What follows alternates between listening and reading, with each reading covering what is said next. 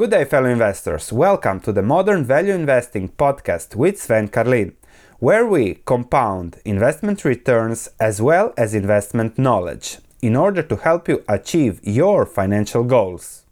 Good day, fellow investors. I thank you all for your stock suggestions. And in this video, we're going to spend some time analyzing 10 European companies. Now, when you make a suggestion, I beg you one thing to really elaborate on why. Don't just put the ticker because that wastes my time and any other people that's reading the comment, but really elaborate get me interested tell us why should i research this? Why are you long this? So let me know what do you own in the comments and why so that we really add value in the comment section when discussing stocks. And as you see i'm doing a lot of these videos so there will be more and more stock analysis and as we learn about businesses, as we discuss businesses, our business knowledge should compound over time, and that should allow for higher returns over time and lower risk. If you like low risk and high returns, smash that like button and consider subscribing if you haven't. In this video, I also will discuss a lot about the industry. Most of these companies also traded in the Americas, so not really trading focus on Europe, but most of the businesses are a little bit focused on Europe, some are international. So, a good perspective of also the European industry and what's going on there. I haven't looked at the market capitalization, so I first made the analysis and now I'll look at the stock price with you. So let me show what's going on. So let me discuss Continental. If we look at Morningstar, the title is simple Headwinds hit Continental, and their fair value is twice the current stock price. So I get the interest there that it must be undervalued and likely a bargain to buy now. So very very interesting company. If we look at the business, we have seen growth and then stagnation a little bit here. I don't know whether they divested something or not decline a little bit in margins also and then also volatile net income. It was a great period for tire makers up to 2018 but then it already started going a little bit lower they have reinstated the dividend not as high as this one but if this is the potential if these cash flows are the potentials then it is severely undervalued. If you can get 4.75 on the current stock price that is really really remarkable. But they have to improve the business to get there. They have recently announced a 2.20 euro dividend. That is already something and if we look at the business a little bit deeper, there are a lot of headwinds. So, supply and logistics situation, and then, of course, inflation headwinds and material influence on margins. And if those headwinds persist, that is then going to not allow the improvement everyone wants to see. And here we have further cost increases for raw materials, energy, and logistics, and that is the big issue here. Those are the headwinds. Plus, other headwinds when costs increase, spending increases, so we might see less spending and therefore also lower margins, lower sales, lower everything, which then leads to an ugly position. Keep in mind, this industry is a cyclical industry, so you have these periods of booming and then periods of little bit more ugly. That's key to understand. And we can immediately see the lockdowns, everything, but lower production of cars, lower sales growth. And if we go into a recession, we might also see this trend continue. Of course, the expectations are more positive for the year, but there are also lower production of commercial vehicles in Europe, for example, growth in United States, lower in China. So that is already something to think about and worldwide also significantly lower due to logistics, chips, whatever are the issues, but might also be due to lower demand. So cost inflation, car prices going higher. Interest rates. Keep in mind, a lot of cars were sold on zero interest rate loans, which is crazy, which means that really the last 10 years have been a boom period for cars. If the next 10 years are higher interest rates, a car at 2% or at 9% is a huge difference. And that is something you have to keep in mind when analyzing businesses like Continental. But if we look deeper, we have a dividend cut since things started going south after 2018. Okay, now they have reintroduced a payout ratio and they want to go back of course to previous levels. However they say there is a 3.5 billion euro headwind in their free cash flows which is extremely significant. But the question is for how long will that headwind be there? There is high competition it's a no mode business and it all depends on demand on the automotive sector that was really booming thanks to the free money, thanks to the zero interest rates, and that liquidity in the market, in the consumer, is now reverting. Less businesses, less investing, less everything. Because the company really enjoyed also the European industry or the ECB printing money tailwind. That is something that we have to think about when we analyze the business. Okay, there is the macro, we can't predict the macro, but we have to understand how it impacts the business. And we can see this as a huge tailwind. If we look at the coupons, at the interest rates that Continental is borrowing money, that's simply ridiculous. So, really, really, relative medium term borrowing, medium term maturity at ridiculous interest rates. Can you imagine borrowing something to invest in something for practically no cost, especially now with inflation higher? This is ridiculous. It is a benefit, but if you look at the balance sheet, there is not that much debt, 4 billion, so that's okay. There is this issue that also plagues a lot of these older European companies, which are long term employee benefits. So it is there something to think about. Of course, also shorter term issues that push those cash flows lower, and therefore it is not something that you would say great business, but Okay, interesting. So if we can remove those headwinds, we are back to 4 euros dividend, which would be great. But that is something you have to watch. Those headwinds and how those headwinds materialize and evolve over the cycle. And now let's take a look at the stock price. Of course, 4 euro dividend would be something special, but if we look at what the market is seeing, they are really, really seeing huge headwinds. Since 2018, since the boom in the industry, the stock is down 71%, which is a big, big hit. And yes, it looks cheap. The price earnings ratio is 11.5, which is really cheap. The dividend yield is okay, especially if they manage to double it. But it tells us that the market is seeing that these booms and the industry and the car industry in Europe, etc., might not be have a stellar outlook over the longer term. And that is what they are pricing in, and that's what's priced in also in the stock. Of course, it's better to buy here when the sentiment is negative than here, but you have to also understand that it can even go lower. 14, 14 billion market cap.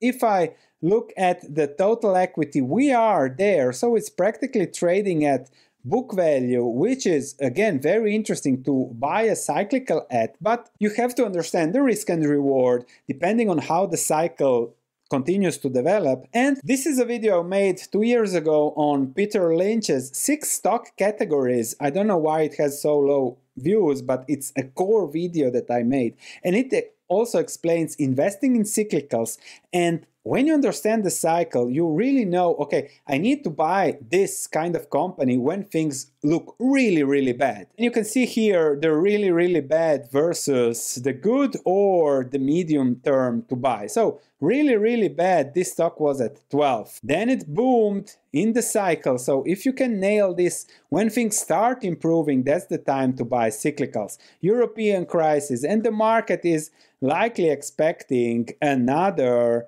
crisis here. And of course, it's better to buy here.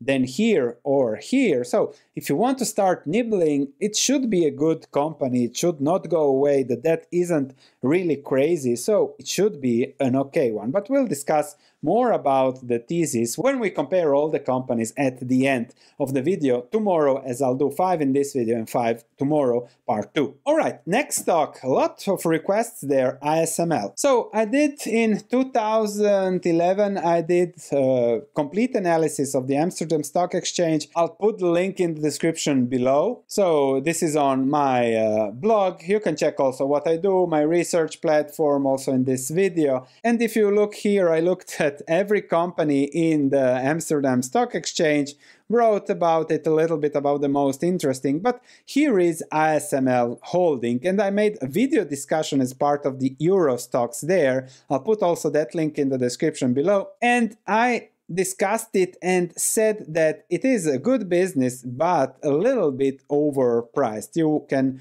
find it 3 minutes 34 if you're interested. And we also made a valuation here in my table that you can download in the link in the description below for free. And there is a premium one on my research platform, but here there is a lot of information for you to play around. And if we look at ASML, I took the dividend as a starting point for valuation. I took fast growth rate for dividends and a high terminal multiple. That's what 2.2% dividend yield expected. So even with such great growth, expecting a 10% return on investment, the intrinsic value for me was 210. And if we look at here, we can see that it is still far, far from the 210 for a normal return on investment. And yes, they really boomed here on exuberance and everything, but that trend, the tech, the craziness is a little bit reverting now and they are going down. But if they just go back to the normal trends here, then it's already showing uh, still a little bit of exuberance despite the huge prices and the booming here. It was again another gamble stock tech and everything and that trend is just reverting so asml it's a great business, looks like a great business. The business is going to be there for longer, growing and everything, but the only issue is the price. If I look here at the balance sheet, no debt, so proposed dividend 25% growth here, so really, really booming. They expect 16 20% growth in their sectors, so really, really well. They have been increasing that dividend at a staggering pace, but keep in mind the cycle in the industry. These increases weren't as staggering as these ones, so really enjoying great years here. And now we have to see how those years, also without the buybacks, maybe a little bit slowing down, fit the stock price in the long term. My valuation says that it will take some time to get this to a fair risk and reward valuation. For me, too expensive now, just that. The next company on the list is Vopak, the storage facility of the world, we can say, oil, chemical products, etc. If we look at the company, they are really shaping the future, but really also providing the essential infrastructure for the world we live in. They want to invest more in gas terminals, 1 billion over the next 8 years. They want to also new energies, batteries, whatever, also invest 2 billion ahead. Keep in mind the 2 billion later for the comparison. If you look at what they own, they have really, really 79 terminals, a lot of capacity, a lot of storage, number one independent LNG infrastructure provider. So, really, really good number one provider with 18 terminals in China, so really globally diversified. But their issue is the cash return, and they want to hit it. They want to hit the 10% level by 2025. As you can see here, really, really diversified across the globe, but mainly focused from Europe, especially Rotterdam. And they are managing their portfolio, diversifying a little bit away from oil, going for gas and new energies, a little bit more industrials, also lowering the chemicals. That's their strategy, divesting, buying. And their target is for at least 10% operating cash return, which is what they hit in 2021, lower than earlier. So there is a slight decline there. There is some debt also, and this is also very important with these companies. It's not only about refinancing, is that when you hit these covenant levels, if there is a crash or something or panic or pessimism, then you are in trouble because then the banks are telling you the terms of what happens next. And that's why you don't think just of refinancing alone or even worse, a lot of you comment, or if the interest rate goes from 2 to 3%, it isn't a big deal. The deal is in reaching those covenants, breaching those covenants, and then being at the mercy of the debt holders. That's something very important to understand for us investors. And this is a great example. Nevertheless, the long term outlook is for 10% by 2025. They want to maintain a healthy leverage and grow their dividend policy. There is also the issue that Rotterdam is the hub with the largest percentage of European oil imports from Russia. That's a headwind. And then also ING lowered its target on Vopak because of Rotterdam. And then also they want to see more green plans. How are they going to develop over time? But if I look at this, it is a stable company Net income is volatile depending on the times, but pretty stable if you look at long term. Book value per share is there, and the free cash flows allows for the dividend payment, but they are really, really investing a lot. And as I said in my analysis also on the Amsterdam Stock Exchange, it's a good company, looks good, but don't expect miracles there. And if we look at the stock price, given the situation, of course, in Russia, it is degrading a little bit, but again, don't expect miracles there. And uh, they did good, especially with higher oil prices here, and then stagnating, stagnating. They're paying a good dividend, 5%, and if they can keep it, they might keep it. It's just, what's this, 100 something million per year compared to the market cap. So interesting, but not really staggering or not really stellar that I would say, okay, now I'm, I'm going to do something about it. Vopak is Vopak. There are the assets, there is the dividend. Let's say, let's call it a value play, but one that can also be a long time boring, ugly value play. I hope for businesses with more tailwinds than one that's based on Europe as a starting point. And I know many of you might be watching this, so uh, 46, really, really high, but also keep in mind that here the expected interest rate for dividend yield was 1 2%. Everyone was happy with everything. Now it's not that much higher, especially for, let's say, a dividend stock like this. Now 5% is already something. And you see also here what happens when that dividend goes down. If interest rates go up, and those are going up, then this might not be such a stellar dividend anymore. That's also something to keep in mind. Now, I prefer businesses with long term tailwinds, with long term things ahead. This is now, with all the infrastructure, a highly competitive business, especially given the liquidity. So, I have nothing more to add here. Interesting, you should not do terrible, I think, if you invest it, especially if you play around with those cycles a little bit, buy more when the market is pessimistic, sell when the market is positive, but that's about it. As I said, no miracles. Now, let's talk about a company that I never really liked, and I think I was good not to like it. So, many requests to analyze Philips as this has been going on. So, the stock is down 60% over the last year. It has been volatile over time boomed and now it's back to where it was in 2015 16 so there have been some uh, divestitures etc so okay there is some value but now it looks like a price earnings ratio of 5 4.27% dividend yield from such a company. And of course, many of you are very, very interested. But if we look at what's going on now, UBS sets Philips on the sell list because because they see bigger issues with the legal issues related to their respiratory machines. So that's something that's plaguing the company and we have to see how it will end up. So it is still an FDA bet. And as I said also here in my Philips analysis, just one list here, Philips and Unilever are on my blacklist stocks. And, and as I said here, Philips a bet on the FDA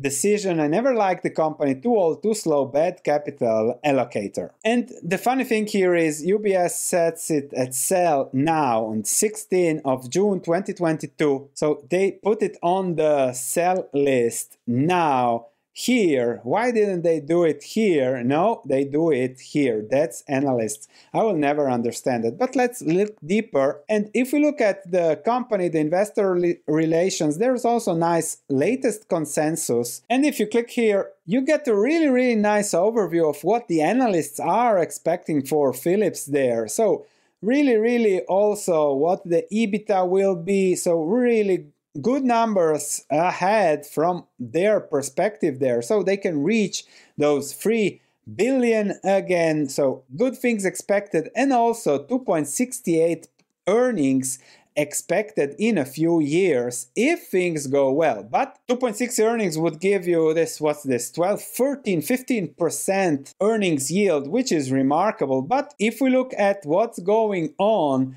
Philips wants to be the tech leader in health. Okay, they are really growing globally and they want to create free cash flow by 2025, great return on investment. That's all their plan. But in between a plan and reality, there is always something with Philips. They want to make half a billion of share repurchases or even less divided by four, 300 million, and pay the dividend of 0.85. So if they can keep the dividend, that's already something plus the 300 400 million buybacks per year that's another return of 1 2% so philips is now looking for a 5 percentage return long term but of course they need to manage litigation risk and i really don't know how will this go philips is not such a big company. With 17 billion you're not that powerful. So a few billion of fines might really really